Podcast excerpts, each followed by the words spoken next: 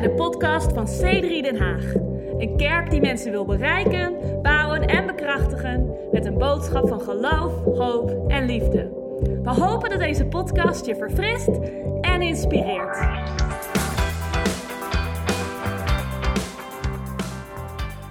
Jezus zei in Matthäus 16, vers 18. Matthäus 16, vers 18. Een bekende uh, gesprek, een bekend gesprek wat hij had met zijn discipelen, hoofdzakelijk Petrus. Petrus die komt erachter, uh, hij zegt, u bent de Messias, de zoon van de levende God. Jezus zei, vlees en bloed heeft u niet geopenbaard, Simon, zoon van Jona. Ik zeg je, en dan begint hij deze zin, ik zeg ook dat u Petrus bent. Hij heette Simon, maar hij zegt, ik noem u Petrus. Ik zeg dat je uh, vanaf dit moment Petrus bent. En op deze Petra, uh, zeg het op naast je, Petra, ik vraag niet heel vaak om dingen te zeggen tegen naastje. Ik weet niet waarom we het vandaag doen. Dus voor sommigen van jullie denken van, wow, zijn we zo'n kerk geworden? Ja, we zijn zo'n kerk geworden. Op deze Petra zal ik mijn gemeente bouwen en de poorten van de hel zullen haar niet overweldigen. Op deze Petra, Petra betekent rots. Hij zei, ik zeg je Simon, zoon van Jona, ik noem je niet langer Simon, ik noem je Petrus. En op deze rots zal ik mijn gemeente bouwen. De Engelse vertaling zegt, on this rock I will build my church. En, uh, en ik wil het kort nou, niet heel kort, laten we het overdrijven. Maar ik wil het met je hebben over dit statement die zo belangrijk is. Op deze rots zal ik mijn gemeente bouwen. En overigens, goed om te noemen, Petrus was niet de rots waar Jezus de kerk op zou bouwen. Uh, de katholieke kerk heeft deze tekst gebruikt als, als um, een beargumentering dat Petrus ging naar Rome en dat de afgezante, de, de kerkleider in Rome, daar op, op de leider zou de kerk gebouwd worden. Maar dat is niet wat Jezus zei. Hij zei op deze rots. Wat was de rots? De rots was de openbaring dat Jezus Christus de Zoon van God is. De rots was, waar we het net over hebben gehad, de hoeksteen van het fundament van het huis van God. Um, Jezus zegt, als je mijn woorden doet, en niet alleen maar hoort, maar ze doet, dan bouw je je leven op de wat? Op de hebben we de Bijbel gelezen? Iemand van ons? Op de rots en niet op zand. Um, wanneer de Bijbel spreekt over de rots, overal waar de Bijbel spreekt over de rots, kun je dat invullen met Jezus Christus, de Zoon van God. Jezus is de rots en de openbaring van, van, van Jezus is de rots waarop de kerk gebouwd zal worden. Dat, dat lijkt een heel stuk logischer dat de kerk gebouwd zal worden op één persoon, right? Nee, nee, op Jezus Christus. Hij is de hoeksteen, het fundament uh, uh, van het huis van God. Dus, Jezus zei ten eerste, ik zal mijn gemeente, ik zal mijn kerk bouwen. Ben je er enthousiast over? Jezus zei, ik heb een missiestatement. Mijn missiestatement is om um, het huis van God te bouwen. En de eerste gedachte, ik wil vandaag twee gedachten met je delen. Maar de eerste gedachte die ik met je wil delen vandaag is dat we gaan het zo meteen hebben over wat de kerk is. Dus laten we het nog even parkeren. Maar de eerste gedachte is, wat de kerk ook is, wat het ook mag zijn, wat het ook uh, is in de, in de bedoeling van wat Jezus hier precies zegt. Um, wat hij hier ook zegt, ten eerste zou ik willen zeggen dat de kerk is onze roeping. De kerk is onze roeping. Wat Jezus zei, ik ben van plan om iets te bouwen hier op aarde. Oh, je mag best uh, amen zeggen of ik ben overtuigd. Jezus zei, ik ben van plan om iets te bouwen op deze aarde. En hij zei over niets anders dit ga ik bouwen. Um, er, was geen, um, er was geen bediening waarvan Jezus zei, deze bediening ga ik bouwen. Het was niets waarvan Jezus zegt, dit is wat ik wil bouwen. Het enige wat Jezus zei is, ik zal mijn gemeente bouwen. Gods plan van redding voor deze wereld is heel simpel. Het bouwen van de kerk. Specifieker gezegd, het bouwen van de ecclesia. Want dat is wat Jezus zei. Hij zei, ik zal mijn ecclesia bouwen. Dus wat het ook is, wat hij ook bedoelt met Ecclesia, hij zei, dit is wat ik ga bouwen, dit is mijn missie. Jezus um, gaf in het eind van dit hoofdstuk in Matthäus, gaf hij de grote opdracht. Ga de hele wereld in, maak alle volken tot mijn discipelen, onderwijs en alle dingen te doen uh, die ik jullie heb bevolen. In de naam, en dopen in de naam van de Vader, de Zoon en de Heilige Geest. Ik zal met jullie zijn tot het einde van dagen. Amen.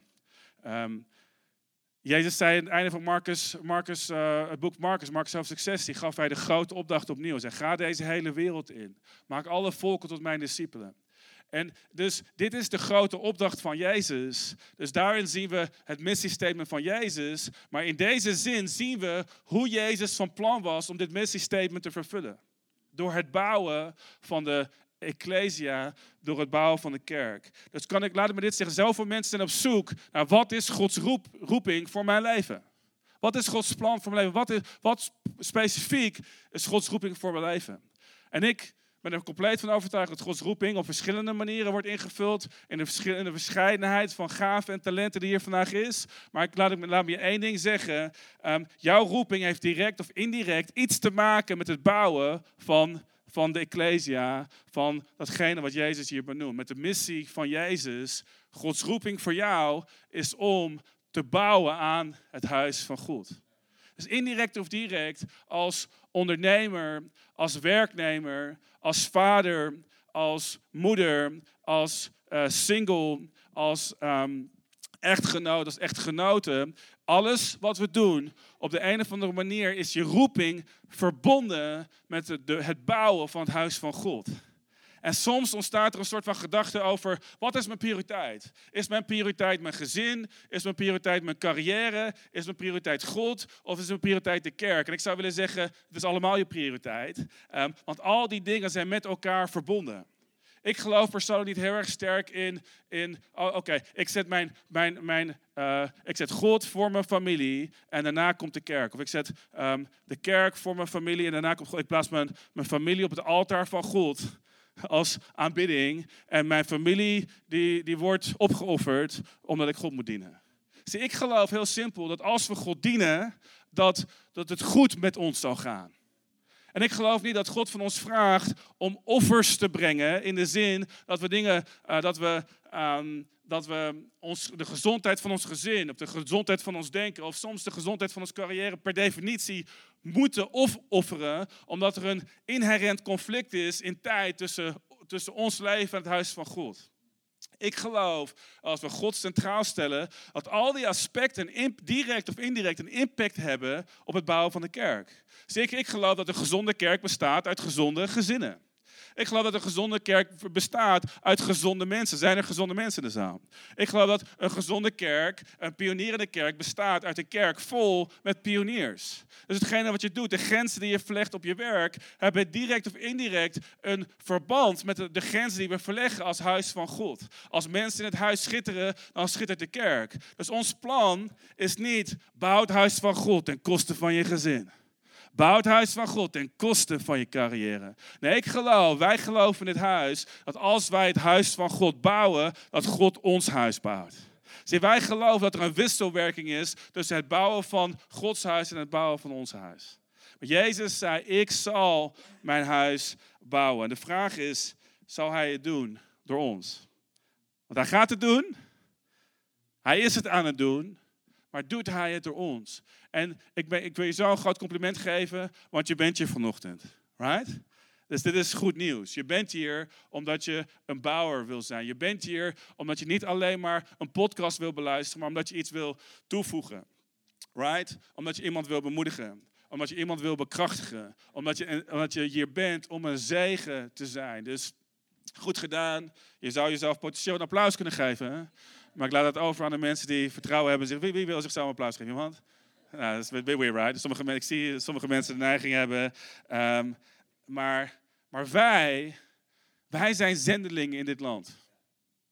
Kan ik gewoon een klein, een klein moment nemen om een balans aan te brengen tussen de definitie die we vaak hebben over zendelingen? De, de eerste zendelingen in het Nieuwe Testament, um, naar mijn weten, die bewust zijn uitgezonden, zijn Paulus, apostel Paulus en Barnabas. Sterker nog, um, dit is fascinerend. Het woord apostel betekent gezondene. Oké, als we teruggaan in het Nieuwe Testament zou je kunnen zeggen, de eerste zendelingen zijn de discipelen van Jezus die twee aan twee worden uitgestuurd om mensen te prediken dat het koninkrijk van God nabij is. Right? Dat zijn de eerste zendelingen. Vervolgens zegt Jezus, ga de hele wereld in. Dus hij geeft ons de grote zendingsopdracht. En wat er vervolgens gebeurt is dat de kerk komt samen.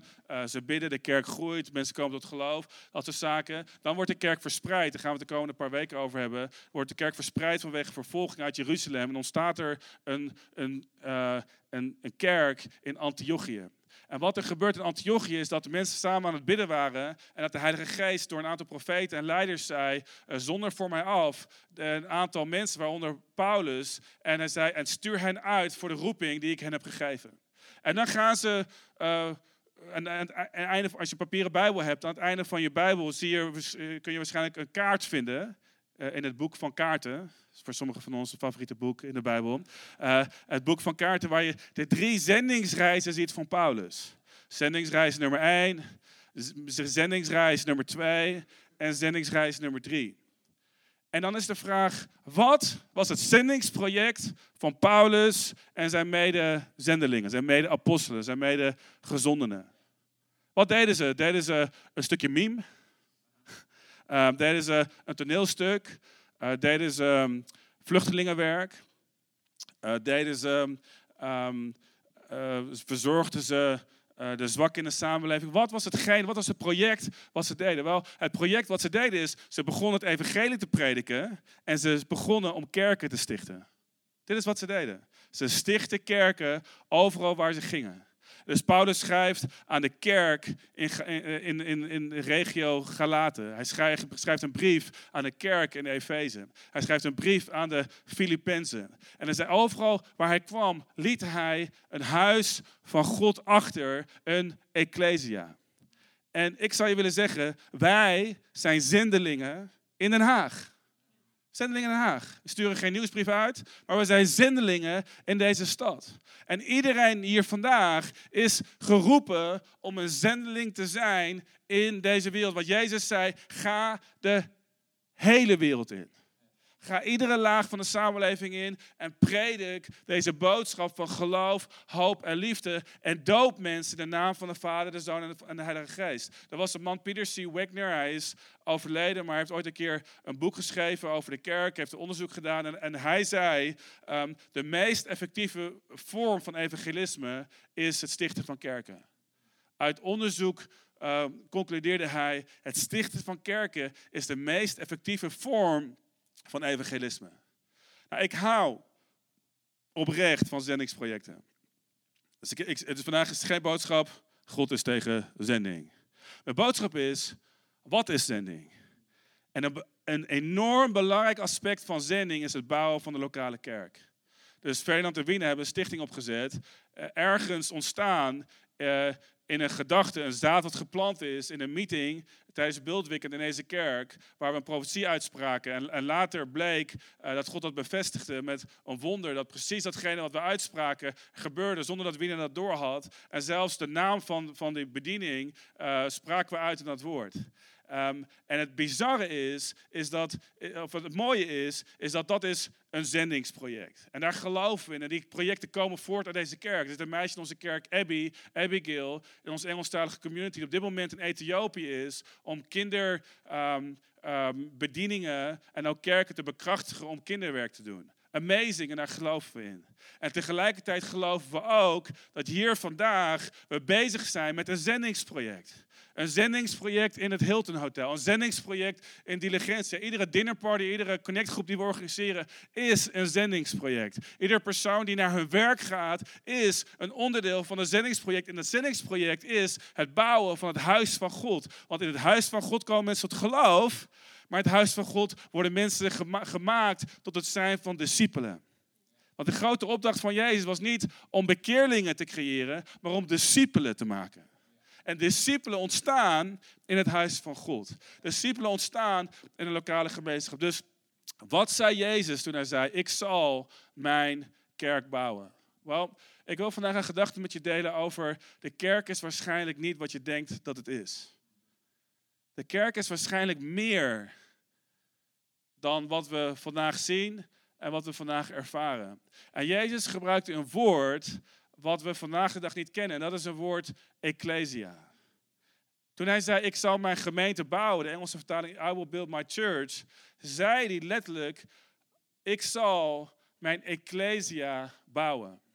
En het is een, een fascinerend iets, want dat woord ecclesia in de Griekse vertaling, de oud-Griekse vertaling van het Oude Testament, werd Israël, um, het, huis, het huishouden van God, werd vertaald als ecclesia. Uh, in, de, in, de, in de tijd van Jezus werd het woord ecclesia gebruikt voor het volk van Israël. Het volk van Israël, zowel het volk van Israël die bij elkaar was, als het volk van Israël dat uh, verspreid was over de wereld. Um, uh, dus dat is een belangrijk aspect, dat, dat ecclesia was slang die gebruikt werd in de tijd van Jezus. Ecclesia werd genoemd voor um, het huis van. Een andere manier eh, waarop het gebruikt werd, was voor een volksvergadering um, in, de, in de democratie van Athene. Wat er gebeurde was, um, er waren een aantal mensen die werden, die, waren, die, die werden een burgerschap gegeven. En op bepaalde momenten kwamen ze samen in een volksvergadering. Ze kwamen samen in één plek als volksvergadering. Die heette een ecclesia, waar ze uh, voor een bepaald doel, voor een bepaalde um, uh, onderwerp van vergadering bij elkaar kwamen om beslissingen te maken. Dit waren uh, burgers, het was een uitverkoren positie, um, maar, maar dit, dit werd genoemd de ecclesia. In de Ecclesia bespraken ze dingen, aspecten die de maatschappij vorm gaf. Ze maakten beslissingen als democratisch uh, orgaan. Uh, kozen ze hoe hun omgeving uh, werd vormgegeven. Nou, in de seculiere en religieuze literatuur werd Ecclesia altijd gezien als het volgende: um, een um, een gathering, ik ga het in het Engels zeggen, a gathering of people united by a common identity and purpose. Een samenkomst van mensen, um, één, door een gemeenschappelijke identiteit en bestemming. Dit is wat ik wil zeggen vandaag. Veel mensen weten dat kerk meer is dan een gebouw. En wat we dan zeggen is, Ecclesia is niet alleen maar kerk, een gebouw, maar Ecclesia is een community. Dan zeggen we, oké, kerk is een community. Kerk is een gemeenschap. Dus we denken, oké, kerk bevat vriendschap. Kerk heeft te maken met menselijke interactie. Kerk is een gemeenschap. Kerk is niet alleen maar een organisatie, maar is een orgaan. Ik denk dat heel veel mensen snappen, kerk is een community. Kerk is meer dan alleen maar een gebouw. Maar dit is wat vaak, denk ik, gemist wordt. Dat kerk is een community samengeroepen in eenheid van identiteit en van doel en bestemming. Dit is waar een ecclesia voor staat. En dus het is fascinerend voor mij om te zien dat de, uh, wat veel mensen zeggen, de geboorte van de kerk is het moment dat 120 discipelen samen waren, aan het bidden waren, eenparig, staat er in de Bijbel, van geest, in complete harmonie met elkaar. Dus toen ze één waren, toen ze samen waren in identiteit en in bestemming, kwam de geest van God, de dag van Pinksteren, en, en boem, de kerk werd geboren en ontstond. Wat vereiste het? Vriendschap? Nee, nee, er waren heel veel groepen vrienden. Wat het vereiste was eenheid in identiteit en eenheid in bestemming. Het, het lastige is, het mooie is, in de Nederlandse vertaling wordt kerk vaak vertaald als gemeente. Wat ik aan de ene kant mooi vind, aan de andere kant word ik vaak een beetje in verwarring gebracht met uh, de gemeente Den Haag en het gemeentehuis. Right? En als, ik zeg een gemeente, um, op Google hebben we daar problemen mee. Als we advertenties plaatsen over gemeente, dan denken ze dat we het hebben over het gemeentehuis. Um, dus, dus de gemeente is aan de ene kant uh, lastig, maar het is een betere vertaling dan het woord church, waar veel Engelse vertalingen naar neigen om het naar te vertalen. Het probleem is, is dat kerk in een vroege tijd nooit een gebouw was. Dus in de eerste eeuwen was er geen kerkgebouw. De eerste eeuw van het christendom bestond er geen, er geen kerkgebouw. Wat er gebeurde in, in het was een, een, een soort van Noord-Germaans uh, woord, um, uh, kirika, wat uiteindelijk kierge, het, het Duitse woord uh, werd, wat, wat vervolgens vertaald werd als kerk, waar het woord church ook vandaan komt. Dus het woord kerk is ontstaan vanuit, laten we de Duitsers eens goed gaan. Nee, just kidding. Maar de Noord-Germanen, waar wij ook overigens toe behoorden. Um, um, dus het noorden van Europa, daar kwam het woord kierge vandaan. En op een gegeven moment is het vertaald als kerk. Um, wist je dat, dat er vroeger nooit mensen samenkwamen in een kerkgebouw? Uh, in de eerste dagen van de kerk, ze kwamen samen, ze gingen van huis tot huis. En ze kwamen iedere dag samen in de tempel.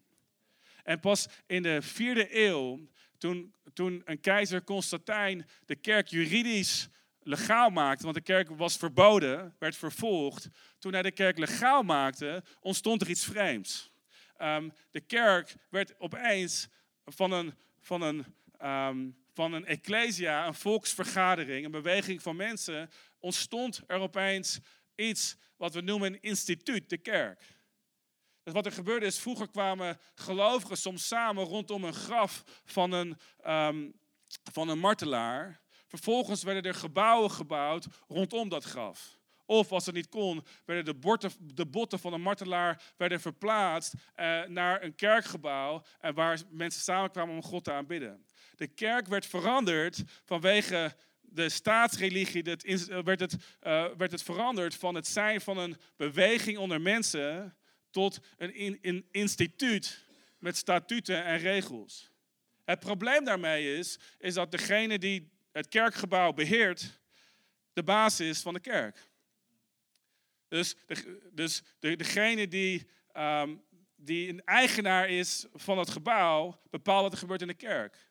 Het, het, het vervelende is dat in, in veel plekken er in de kerk een slot werd, letterlijk een slot werd aangebracht op de Bijbel. Dat de Bijbel vastgeketend werd aan, aan de preekstoel, zodat niemand zou kunnen weten wat er stond in dit boek. Wat overigens niet in de taal van mensen werd geschreven, maar in het Latijn eh, en in het, in het Hebreeuws. In, een, in, in, in, oude talen. Dus, dus er ontstond een cultuur. En jarenlang zien we dat in de, in de middeleeuwen de kerk een rol heeft ingenomen waar we niet trots op kunnen zijn. Het lastige is, is dat als we vandaag zeggen kerk, dan denken de meeste mensen aan een kerkgebouw, right? Als je googelt Kerk Den Haag, het eerste wat je vindt is de kerkgebouwen van Den Haag. En voor ons als kerk, omdat wij een gebouw huren, is het misschien iets makkelijker om een onderscheid te zien. Maar nog steeds is er een enorme shift in denken tussen het begrip kerk, kirche, en het begrip ecclesia. Laat me een slide zien en dan wordt het misschien wat duidelijker. Um, kerk versus ecclesia. Een shift in ons denken. Oké. Een kerk is een gebouw. Right? Kerk is een gebouw. Maar ecclesia is een beweging. Dit is een, een enorm verschil.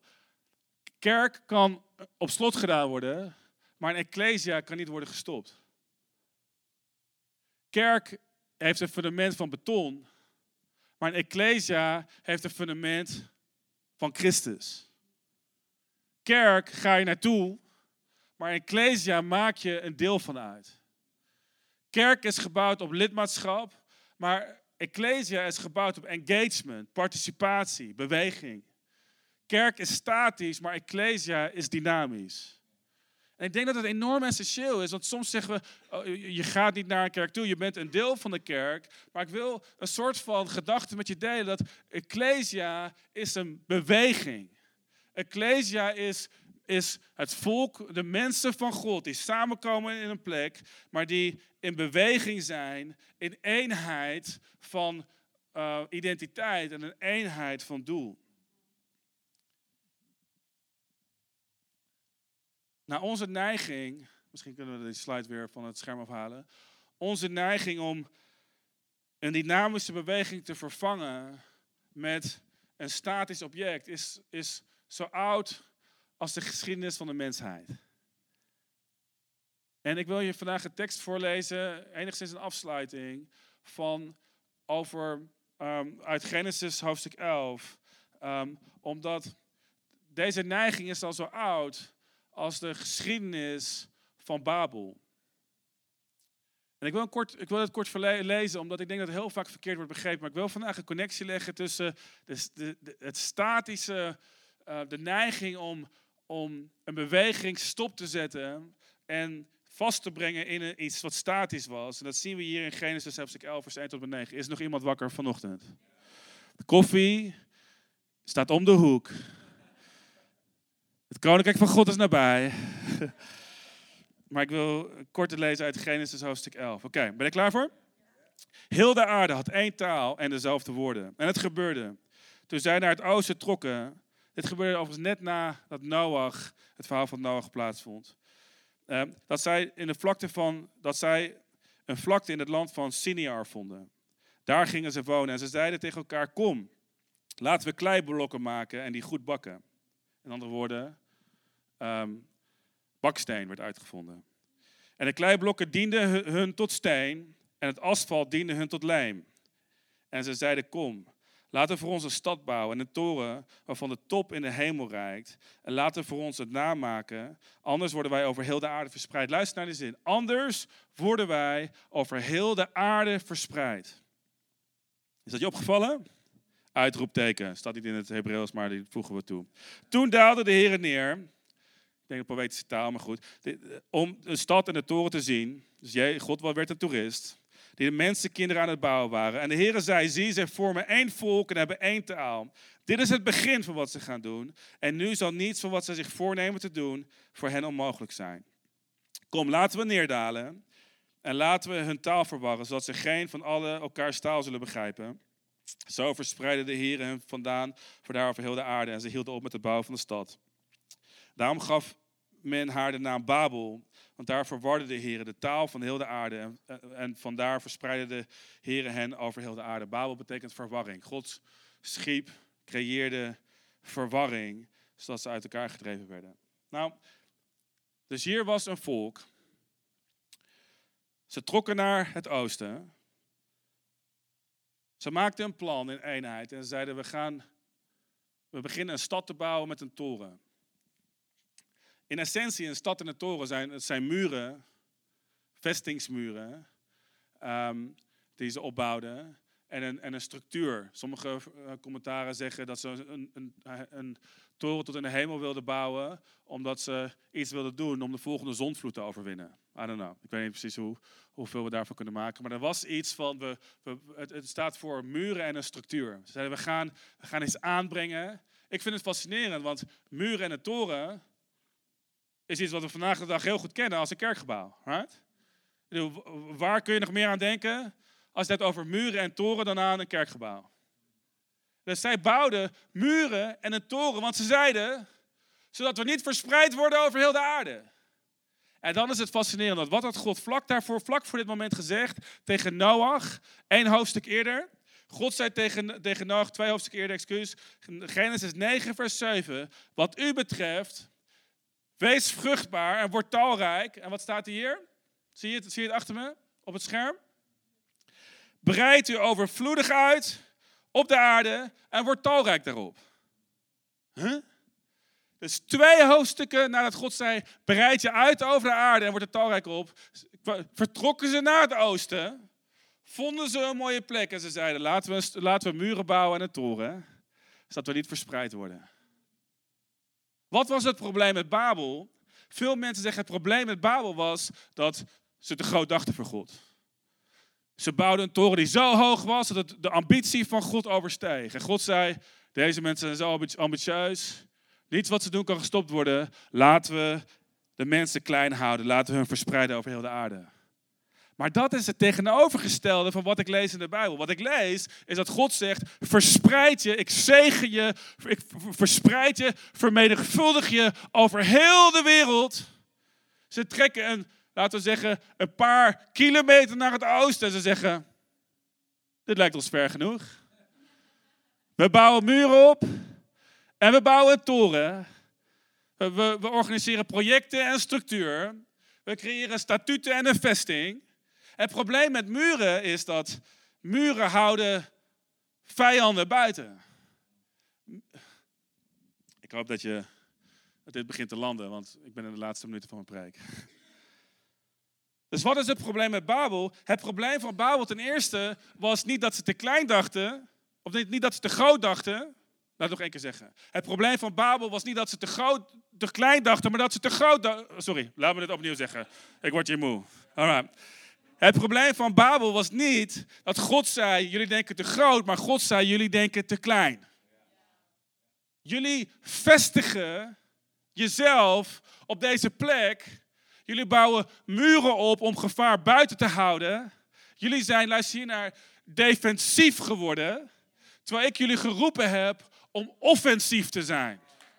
Jullie beginnen conservatief te zijn. Laten we bij elkaar blijven. Oh, hou het bij elkaar. Maar mijn roeping voor jullie is om je te vermenigvuldigen. En dit is precies het verschil wat er is tussen kerk en ecclesia. Kerk bouwt muren, maar ecclesia bouwt bruggen. Kerk staat stil, maar ecclesia is in beweging. Kerk is conservatief, maar ecclesia is progressief. Dus Babel gaat om het bouwen van muren en toren. Ecclesia gaat om het bouwen van mensen die muren afbreken en vermenigvuldigen. Waar brengt dit ons vandaag? En laten we nog één keer teruggaan naar Matthäus 18. Want Jezus zegt, ik zal mijn Ecclesia bouwen. En wat zegt hij? De poorten van de hel zullen haar niet overweldigen. Is het je opgevallen? Ik weet niet of er Lord of the Rings kijkers onder ons zijn vandaag. Mannen en vrouwen van God, die kijken naar Lord of the Rings, ze bestaan. Maar in de derde film van Lord of the Rings is er een moment waar, waar het volk komt voor de poorten van Mordor. De, om de vijandige Dark Lord Sauron te verslaan. Wie van jullie is nog bij me, iemand? Het fascinerende is, wanneer ze dat doen, nemen ze niet hun eigen poorten mee, maar staan ze voor de poorten van de vijand. Dus wat zegt Jezus? De poorten van de hel zullen de kerk niet overweldigen. Wat bedoelde hij? Oh, we moeten proberen om vijandschap buiten te houden. We moeten muren opbouwen. We moeten proberen mensen, we moeten proberen om defensief te zijn. Hold your place. Nee, nee. Wat hij zegt is, de kerk is een plek die offensief is. Die vooruit gaat. Die, die drukt tegen de muren van de duisternis. En die brug gebouwd. En die licht schijnt in de duisternis. En de duisternis zal niet overweldigen. De kerk is een beweging.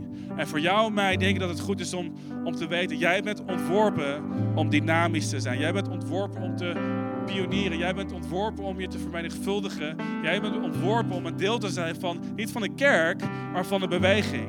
En als de kerk een beweging is, kun je, kun je ervoor kiezen om te zeggen, ik wil iemand anders met me meenemen. Ik wil een lastdrager zijn en niet een lastpak. Ik zeg met een glimlach. Maar zie het moment dat mensen zien, de kerk is hier. De kerk is zoals het vroeger was. Zet mijn hak in het zand. Ik ga naar de kerk. Ik ben er toch? Dan is het. Dan vindt er iets plaats waardoor we, waar de anderen jou met zich mee moeten brengen. En er is, ik denk dat het mooi is dat een kerk een plek is waar we mensen meenemen.